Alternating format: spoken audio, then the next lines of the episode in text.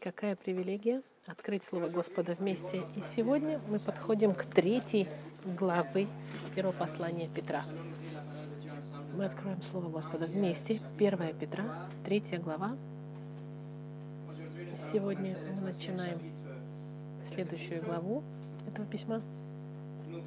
Мы изучаем это послание систематическим образом, стих за стихом, зная, что Господь использует Слово Его чтобы укрепить свою церковь, откорректировать, исправить верующих, чтобы заставить нас расти и привести нас, всех тех, кто не знает Господа, к раскаянию и как мы с вами уже изучили, эта глава была написана для церкви гонимой в период истории, который был критический, чтобы укрепить их, чтобы они остались верными в вере своей через страдания, для того, чтобы их жизнь была средством, через которое Господь открывает двери к Евангелию, и другие, чтобы приходили через них и познавали, познавали Господа Христа, как их Господа и Спасителя.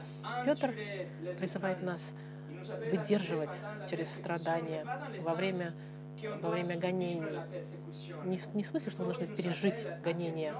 Он призывает нас больше к тому, чтобы наше свидетельство продолжалось, чтобы наше свидетельство выдерживало через самые критические моменты, чтобы наше свидетельство осталось превосходным и жизни нашей безупречными, чтобы мир, который на нас смотрел, который постоянно ищет, в чем бы нас обвинить, видел нашу жизнь и видел, что мы свидетельствуем своей жизнью быть христианином.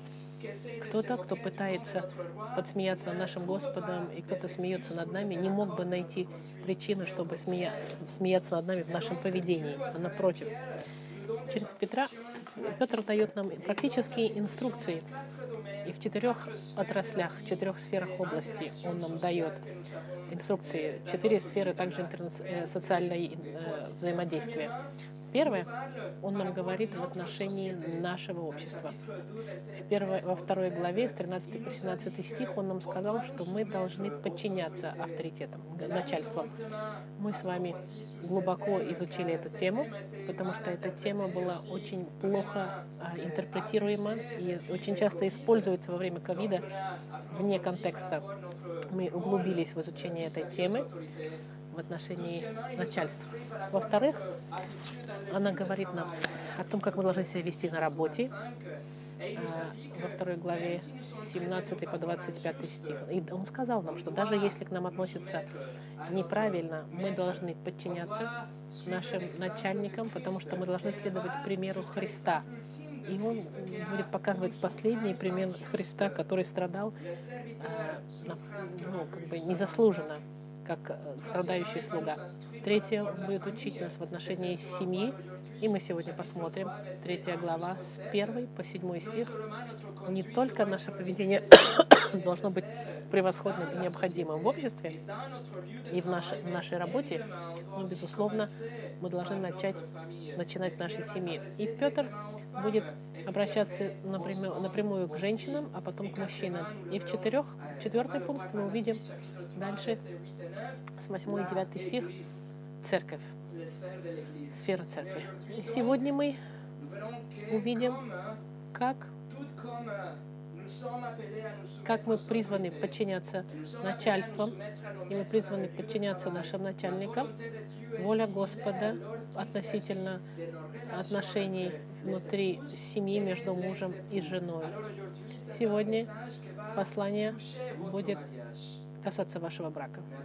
Но до того, как начать, давайте помолимся вместе. Господь, еще раз мы просим Твоей помощи, чтобы получать Твое Слово. Все инструкции, все Твои заповеди, они на сегодня актуальны, Господь. Пожалуйста, помоги нам принять их, но самое главное их использовать в нашей жизни. Пожалуйста, Господь, благослови проповедь Твоего тела, и чтобы все, кто слышали его, Господь приняли его. Именем Христа. Аминь. Сегодняшнее послание называется «Отношения жены». Отношения жены. Мы зачитаем вместе третья глава с 1 по 7 стих. Это вся секция в отношении семьи. Петр пишет, 3 глава, 1 по 7 стих. Также и вы, жены, повинуйтесь своим мужьям, чтобы те из них, которые не покоряются Слову, образом жизни жен своих без слова приобретаемы были, когда увидят вашу чистую, богобоязненную жизнь. Да будет украшением вашим не внешнее плетение волос, не золотые уборы или нарядность в одежде, но сокровенное сердце человека, в нетленной красоте кроткого и молчаливого духа, что драгоценно перед Богом. Так, некогда и святые жены, уповавшие на Бога, украшали себя, повинуясь своим мужьям.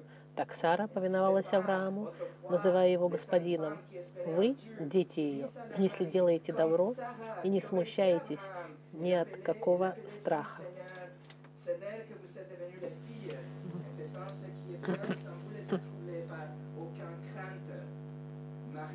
А, седьмой стих тоже.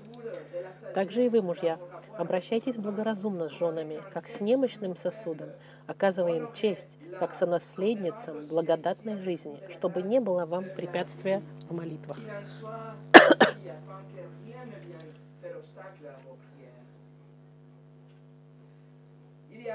Есть шесть стихов здесь, которые напрямую относятся к женщине. И сегодня мы откроем стих первый и второй.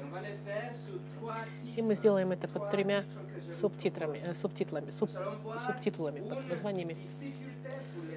Мы видим сложность для жен, видим отношения жен, и третье — инструмент для жен. Первое, что мы увидим с вами, это сложности для жен. Для этого позвольте мне вас отвести в первый век, чтобы вы поняли сложности жен христианских и почему Петр настолько заинтересован написать женам. Он им пишет с нежностью. В обществе греко-римском первого века женщины не имели никакого уважения. Они были молодыми у своих родителей. Они были в подчинении римского права а, патрия потеста, право, которое позволяло отцу полный авторитет над своими детьми, авторитет над жизнью и над смертью. Позже, во время брака, это же право переносилось мужу. И мужья имели полное право над жизнью и над смертью их жен. Они могли убить, если они хотели, без каких-либо легальных последствий. Женщины считались слугами мужей. Они были в самом, на самом, самом низу лестницы социальной, с рабами вместе. И Петр уже написал рабам, он написал рабам в предыдущей секции, и сейчас он говорит женам, к женщинам, потому что женщины и рабы очень часто к ним относились очень плохо, из общества пинало их, можно сказать. Петр сейчас, как пишет к женщинам, и показывает, что он хочет, чтобы было большое достоинство. Он возвышает статус женщины из, из рабства, как, и, как полагается в соответствии с Словом Господа. Греческие писания тех времен говорили, что слуги должны были прославлять только Бога и Его хозяина, так же, как и жены должны были прославлять и поклоняться только богам их мужей. И жены, значит, должны были следовать за религией своего мужа. Позже, когда греческие философы и историки предписывают, что жены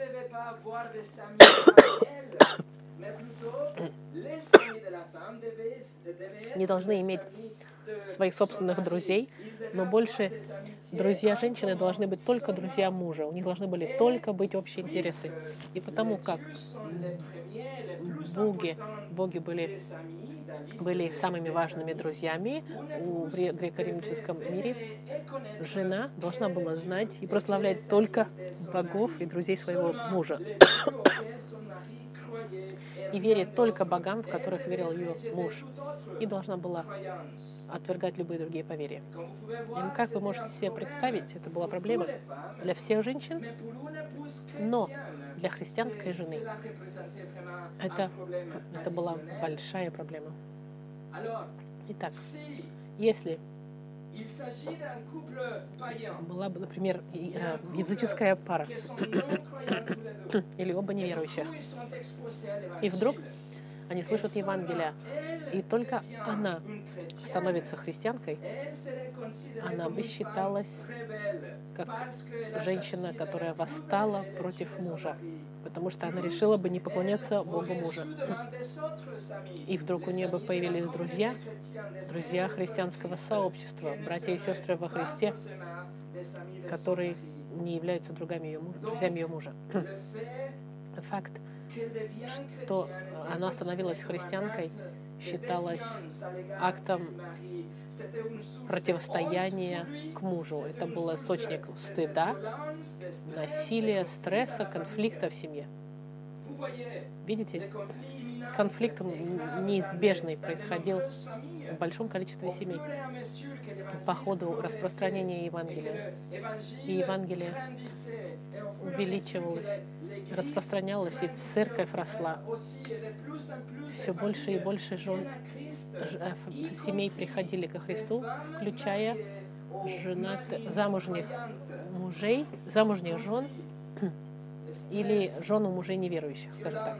Представьте теперь это напряжение в семье, стресс. Если муж стал бы христианином, в первую очередь нет проблем, потому что он просто приведет свою жену в церковь и попытается научить ее Писанием. Это, это идеальный сценарий. И там нет никакого конфликта. Но когда происходило наоборот, это приносило много проблем. Плюс, чтобы быть принятым в обществе, семьи за ними наблюдали. И для того, чтобы семей принимали в обществе, они должны были идеально друг с другом совпадать и вести себя идеально, под всеми предписаниями греческих философов.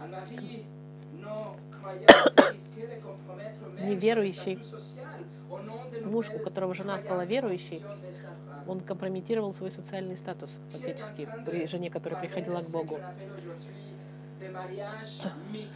Петр говорит здесь к смешанным бракам. Неверующий с верующим в данной ситуации. Но будьте внимательны. Мы не говорим о том, чтобы верующий, который решает пожениться или замуж за неверующего. Это очень четко написано в Библии, что это не должно происходить. И точка. Мы не говорим об этом. Мы говорим о случаях, когда два неверующих, и в момент их, во время, в один момент их брака один становится верующим. Об этом говорит текст. Как эти христианские жены должны были себя вести? Должна ли я оставить своего мужа? Должна ли искать о себе христианского мужа? Должна ли я поменять свое отношение к нему? Должна бы я вести себя выше него, потому что я дочь Бога? Петр отвечает, под, под, впечатлением, под вдохновением Духа Святого он говорит, что так же, как и поведение христианина должно быть безупречным перед гражданскими начальствами и на месте работы, характер жены христианской должен быть превосходным, безупречным, даже в этой сложной и деликатной ситуации. И каково должно быть тогда поведение и отношение женщины? Второе. Отношение к же, у женщины. Посмотрите первый стих еще раз. Также и вы, жены, повинуйтесь своим мужьям. Вот отношение и инструкция. Это очень четко. Написано, подчиняйтесь своим мужьям. Петр использует слово таким же образом, потому что он говорит о предыдущих 12 примерах, о которых он говорит в предыдущей главе, когда он говорит о Христиане должны подчиняться начальникам, и слуги подчиняться хозяинам, также и жены подчиняться своим мужьям. Христианин, гражданин или слуга могут страдать в руках неверующих государства, начальства или хозяина, но он при всем при этом должен вести себя примерным образом.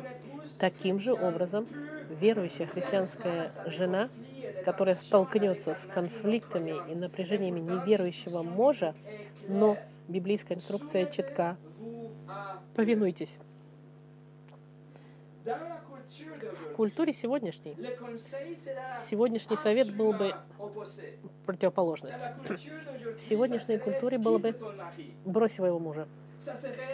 Или было бы спаси себя от страдания, найди кого-нибудь другого. Ты смотри, какая ты классная, смотри, какая ты замечательная.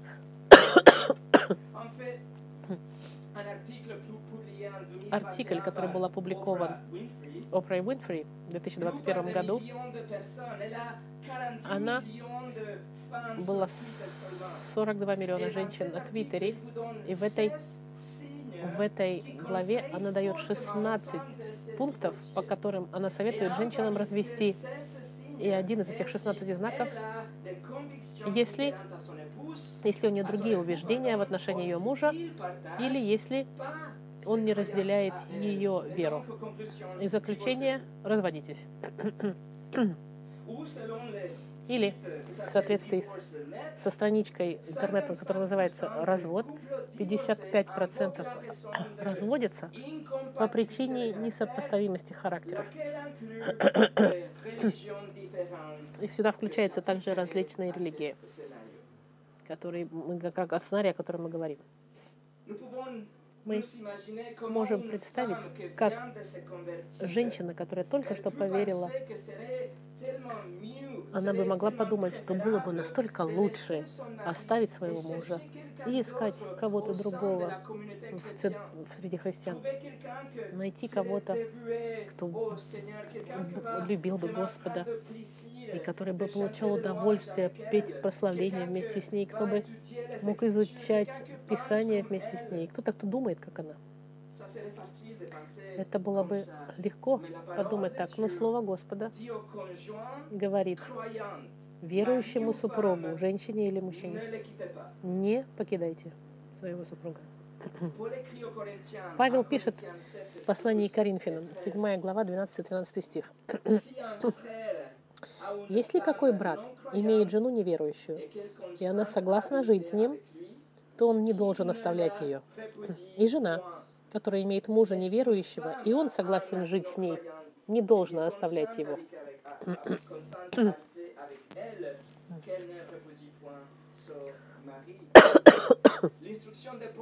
Инструкция Павла совпадает с тем, что Петр пишет. Не нужно оставлять.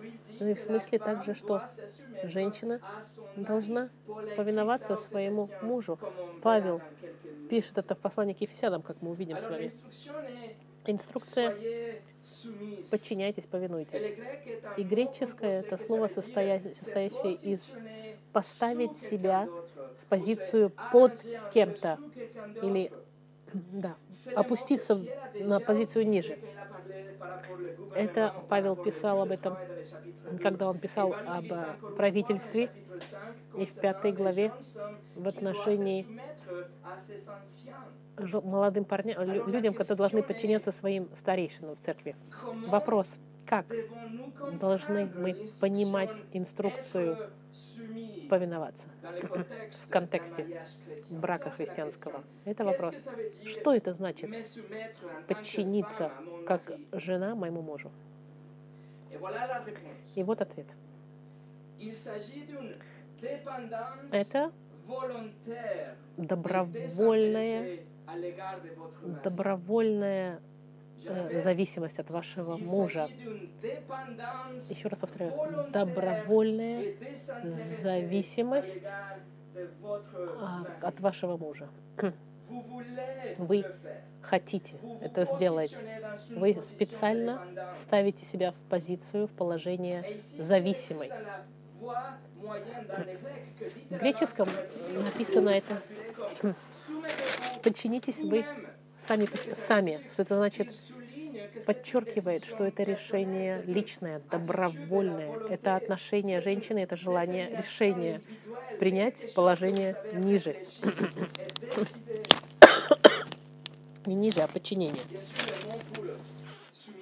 Слово по подчиняться или по к нашей культуре очень плохое отношение, особенно когда мы говорим с женщиной. Но мы не можем взять тему 2022 года, 2023 года и сказать, что это значит, то, что мы думаем, это значит сегодня. Нет, мы должны, наоборот, перелети в то время и посмотреть, что оно значило для того народа. И что Петр хотел сказать? Он значит,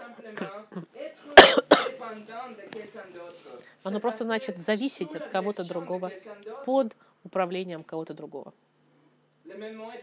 То же самое слово используется в Новом Завете, чтобы описать подчинение Господа Христа, авторитет, о, Христа своим родителям, когда он был малышам, или когда граждане подчиняются правительству, демоны подчинялись апостолам, церковь подчиняется церкви, церковь подчиняется Христу, а, э, люди в церкви подчиняются подчиняются пасторам, э, э, старейшинам, жены повинуются своим мужьям, подчиняются. Это слово, которое везде используется. И мы должны обратить внимание, что ни в одном из этих отношений, отношения, ни в одном из этих использований нет наоборот.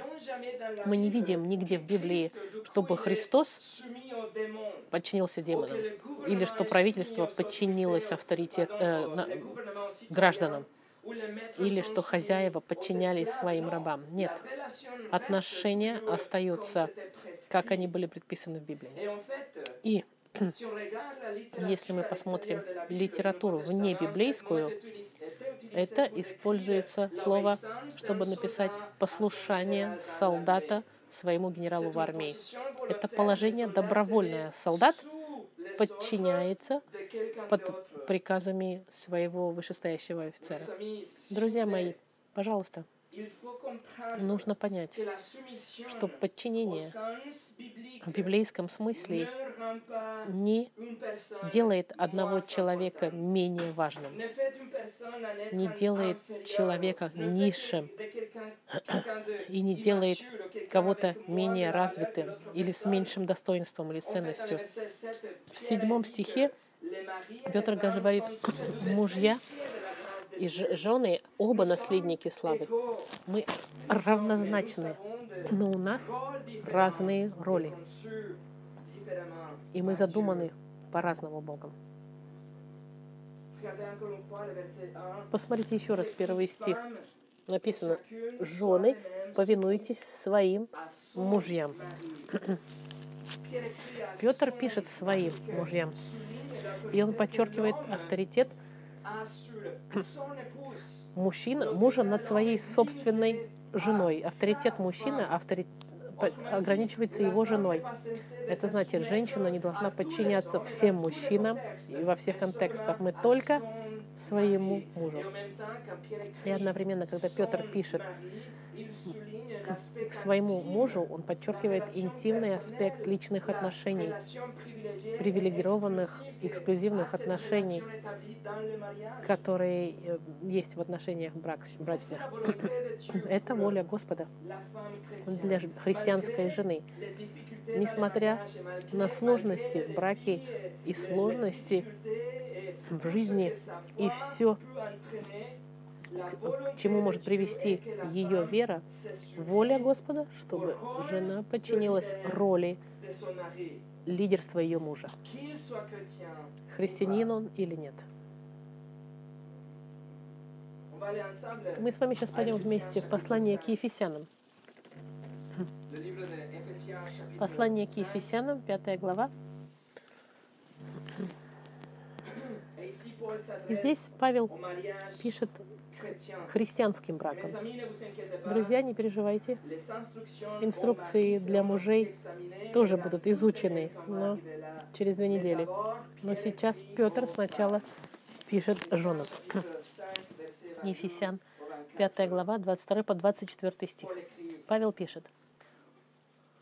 Жены, повинуйтесь своим мужьям, как Господу, потому что муж есть глава жены, как и Христос, глава церкви, и он же спаситель тела. Но как церковь повинуется Христу, так и жены своим мужьям во всем. Обратите внимание, что подчинение мужьям, оно сравнимо с подчинением Господу Христа, Христу. Таким же образом, как вы почитаете и уважаете Господа Христа, жены таким же образом должны уважать и почитать своих мужей. Это значит со всем сердцем, с любовью, с, да, с волей специальной. И это, друзья мои, это нормальный брак. Брак христианский. Брак, который Господь задумал. Семья, которая благословляема Господа. И та, в которой мужчина, муж практикует роль как лидер семьи. И его жена не пытается быть лидером мужа своего, но она и считается подчиненной, которая помогает ему, чтобы он мог быть хорошим лидером. Но мало того, я вам хотела сказать, что проклятие падения в бытие, что женщины будут постоянно пытаться узурпировать роль лидерства своих мужей. В бытие в третьей главе, 16 стих, Бог сказал жене, умножая, умножу скорбь твою, в беременности твоей, в болезни будешь рожать детей, и к мужу твоему влечение твое, и он будет господствовать над тобой. Когда Бог сказать к мужу твоему влечение твое, Он хочет сказать здесь, жена будет попытаться доминировать над мужем. Желание женщины будет контролировать мужа, направлять мужа куда она хочет. Однако ваш муж будет господствовать над вами. Это сказал Бог. Бог использует то же самое слово в четвертой главе, когда Он говорит с Каином. Четвертая глава, седьмой стих, Господь говорит, «Если делаешь добро, то не поднимаешь ли с лица, а если не делаешь доброго, то у дверей грех лежит. Он влечет тебя к себе, но ты господствуй на ним. Он обратился к Каину перед тем, как тот убил Авеля. С падения человека в бытие третьей главы было постоянное давление поменять роли в семье. Сердце женщины постоянно, сознательно или нет, пытается тужуть, всегда захватить власть своего мужа. И это только через возрождение ее сердца и силу Духа Святого и подчинение Слову Господу, только тогда женщина может принять роль, которую Бог ей дал, и ту, которую дал ее мужу. Это воля Господа. Это инструкция Бога для женщин, верующих христианок, чтобы они сами себя поставили под лидерство ее мужа. И это неизменный факт в Новом Завете. В послании к Коринфянах, 11 глава, 3 стих, Павел говорит, «Хочу также, чтобы вы знали, что всякому мужу глава Христос, жене глава муж, а Христу глава Бог». Послание к Колоссянам. «Жены, повинуйтесь мужьям своим, как прилично в Господе». Послание к Титу 2.5 жены должны учить быть целомудренными, чистыми, э, попечителями о доме, добрыми, покорными своим мужьям, да не порицается слово Господа. И Петр, он еще раз использует это. Первый раз в первой, а потом в пятой эм, стихе он использовать будет это слово. Поэтому, дорогие сестры, инструкция Бога для вас — это чтобы вы не следовали за проклятием Евы, пытаясь доминировать или управлять, или командовать, или контролировать ваших мужей, но больше, чтобы вы добровольно подчинились их лидерству. И вопрос должен быть задаваться одновременно.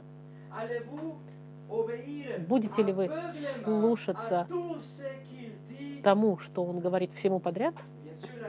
Ответ, конечно, нет.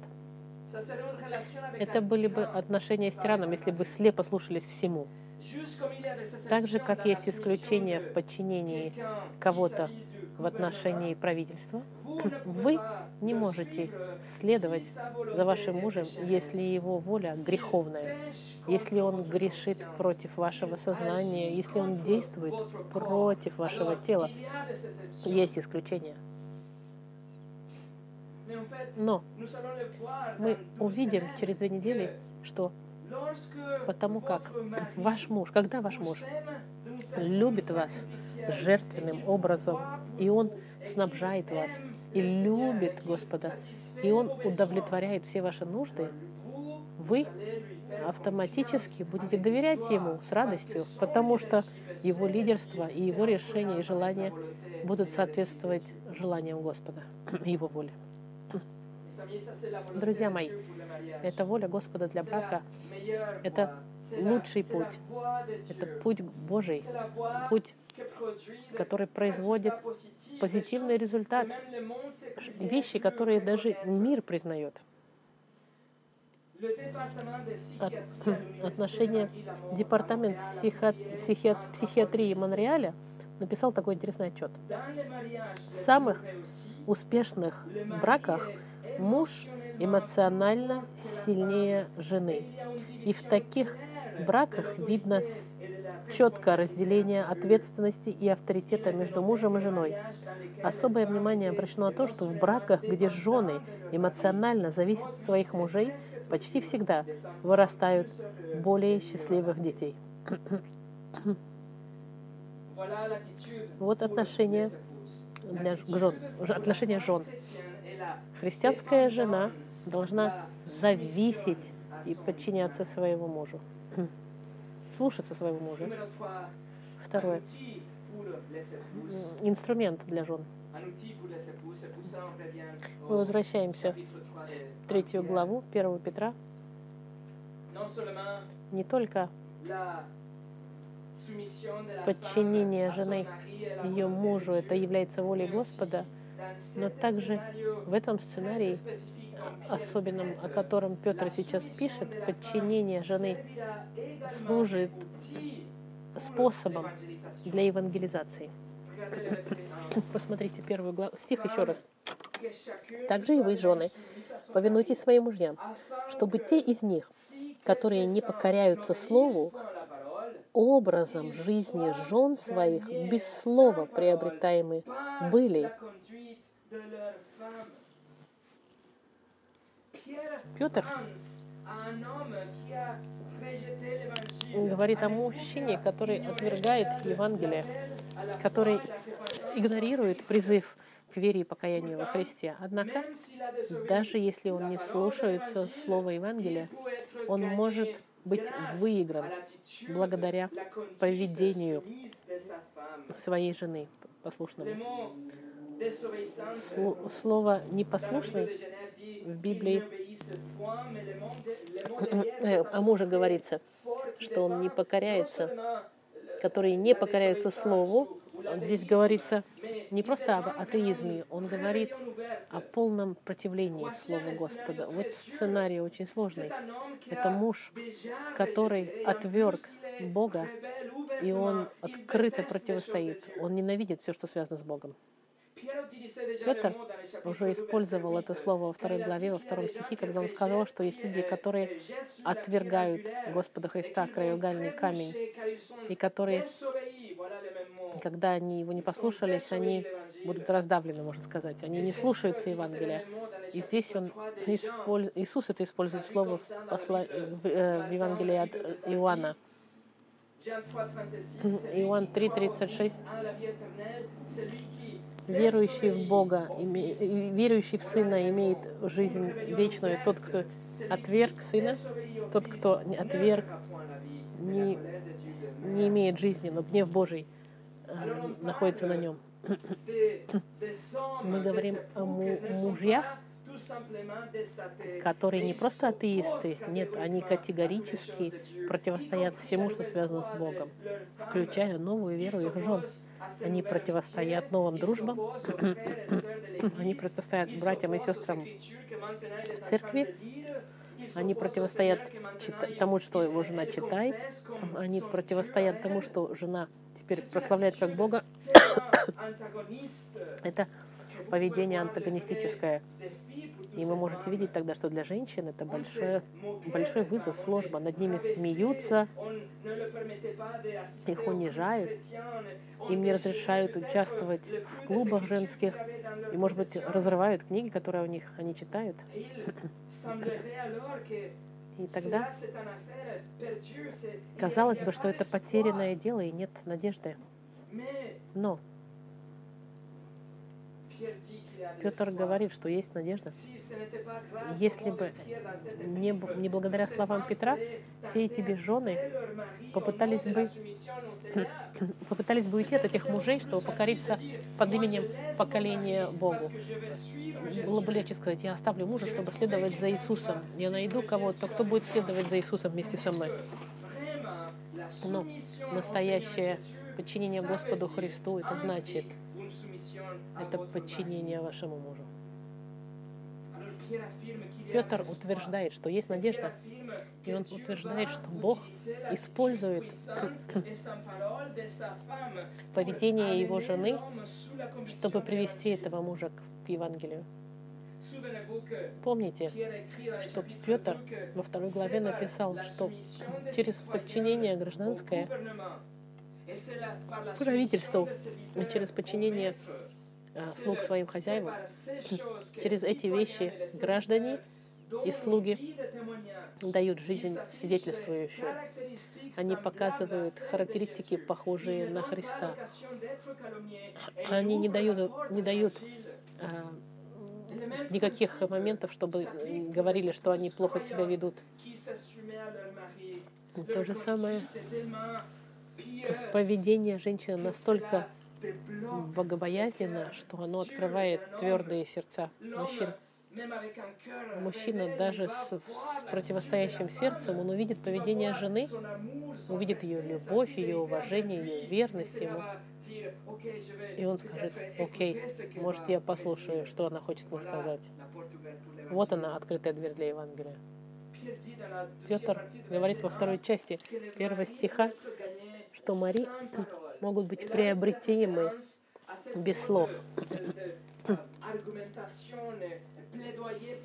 Это без каких-то либо аргументов, когда жены пытаются убедить своих мужей или попытаться манипулировать мужем, чтобы он стал христианином. Петр говорит, нет, нет, нет, не нужно этого. Его можно выиграть без слов. Петр не говорит о слове как Евангелие или Писание. Нет. Человек должен услышать Евангелие, чтобы быть спасенным и поверить.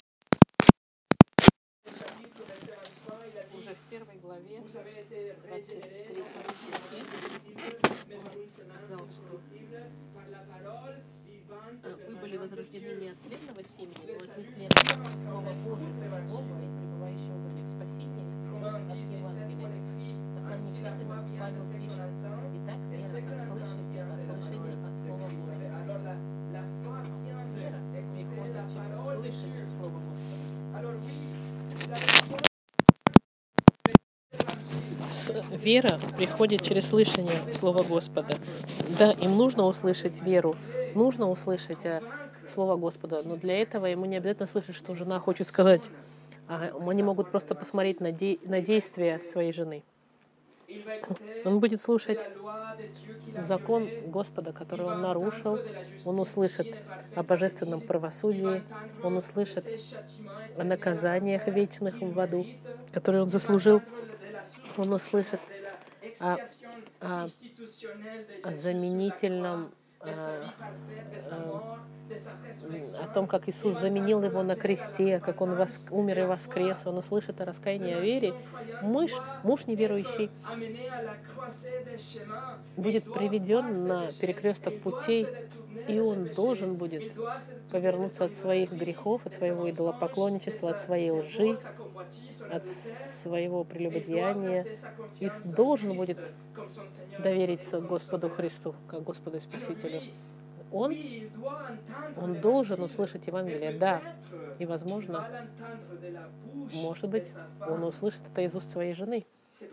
Но, однако, что христианская жена может ему сказать, ничего не будет значить, если она не живет сама Евангелие, если она не подчиняется воле Господа как написано в Библии, в которой написано, что она должна подчиняться мужу. Ее поведение — это ключ и сильнейшие, сильнейшие, как бы, сильнейшая вещь, которая может открыть сердце этого человека, восставшего против Бога. Петр пишет в первом стихе, что если мы следуем этой стратегии евангелизации, тогда Мари, муж — может быть выигран. И когда он говорит это, он говорит о вере во Христа. Он описывает ее как выигрыш, выигрыш, как приз, как результат поведения жены.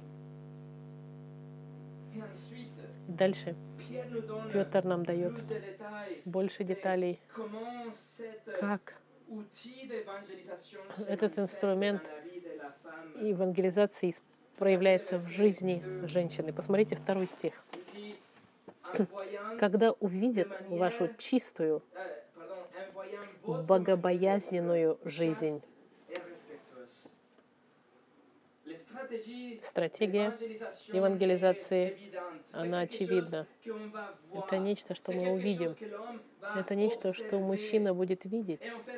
И время глагола говорит, что это процесс он будет смотреть и будет думать, будет опять смотреть, опять будет размышлять, будет видеть еще, он будет думать и так далее. Это процесс. Это не за сегодня на завтра, нет. Он будет наблюдать. Возможно, будет любопытно. Возможно, он будет даже с ревностью смотреть, завистью. Может, он будет критиковать, но в конце концов он не сможет, не, не сможет отвергать чистоту и богобоязненность характера ее жены. Он будет анализировать, размышлять, что он видит, и его внимание будет привлечено к Евангелию, и он скажет, окей, ладно, я услышу, что она хочет ему сказать.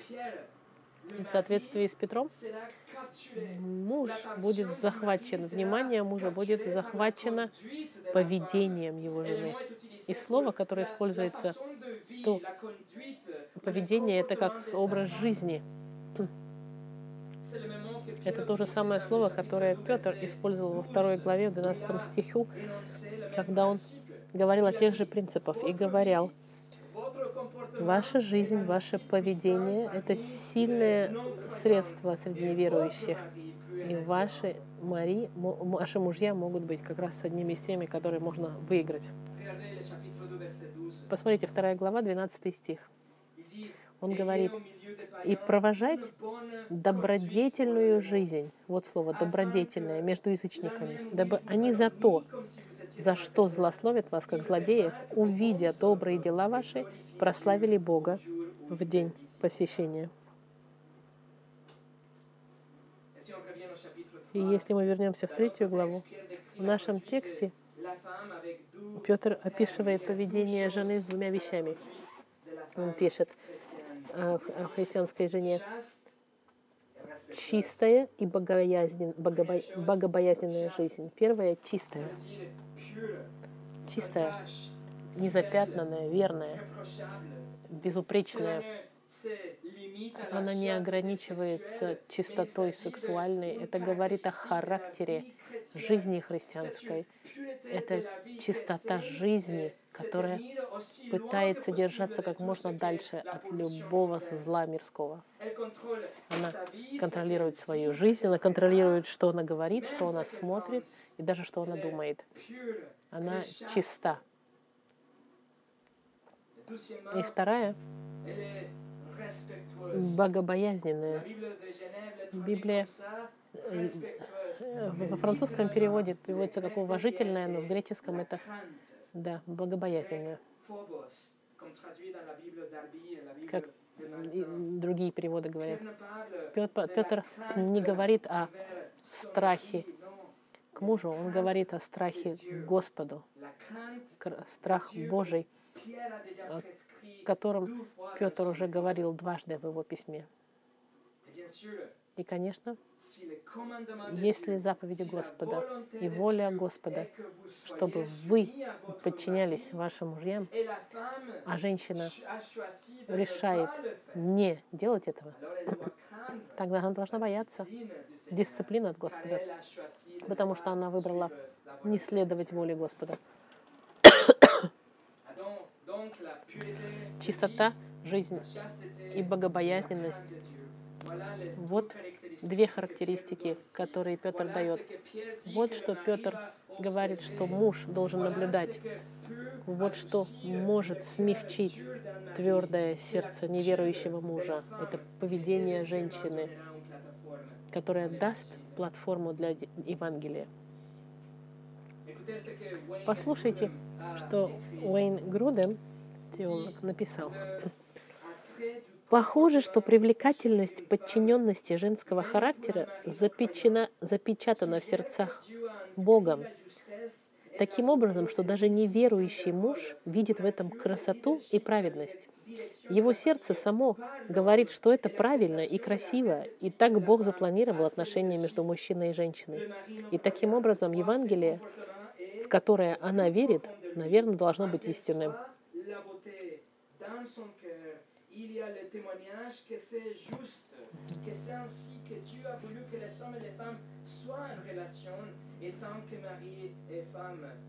il en conclut donc que l'évangile auquel sa femme croit doit être vrai également.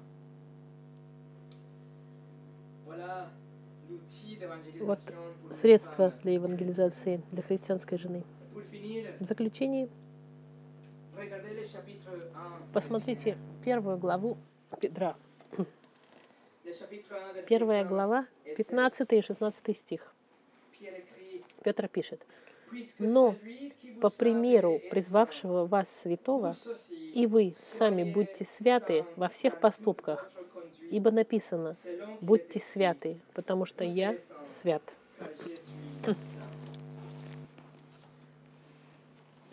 Друзья мои, хорошее ли у нас правительство или нет, хороший ли у нас, добрый ли у нас начальник или нет, живем ли мы в миру или в воен... во времена гонения, живем ли мы с человеком, который любит Господа или нет. Наше поведение должно остаться превосходным и безупречным, святым, без упреков, чтобы наши, несмотря на то, что наши друзья добрые или нет, клиенты вежливые или нет, или люди интересуются нас или нет, разделяют ли наши мужья и жены с нами нашу веру, мы по-любому должны вести себя свято и чисто, безупречно, превосходно во всех наших, во всем нашем поведении. Но особенно, когда вещи не идут так, как бы нам хотелось, когда весы перевешивают на другую сторону, и когда волны встают против нас, и когда мы сталкиваемся с проблемами и гонениями, и мы страдаем не, неоправданным образом, нас отвергают, и над нами смеются и издеваются. Именно тогда мы имеем возможность собраться ко Христу и быть похожими на Него, и показать миру, что мы следуем за волей Господа Христа, и мы отражаем характер Христа в эти моменты. Вот она миссия христианина. И ко всему этому это невероятно думать, это великолепная мысль, что Бог своей милости, Он использует нашу жизнь, нашу жизнь, чтобы смягчать сердца твердые, чтобы они были готовы получать Слово Евангелия. И Он использует наши жизни, чтобы привести людей к покаянию и вере во Христа. Вот она, святость Господа в христианском браке. Давайте помолимся.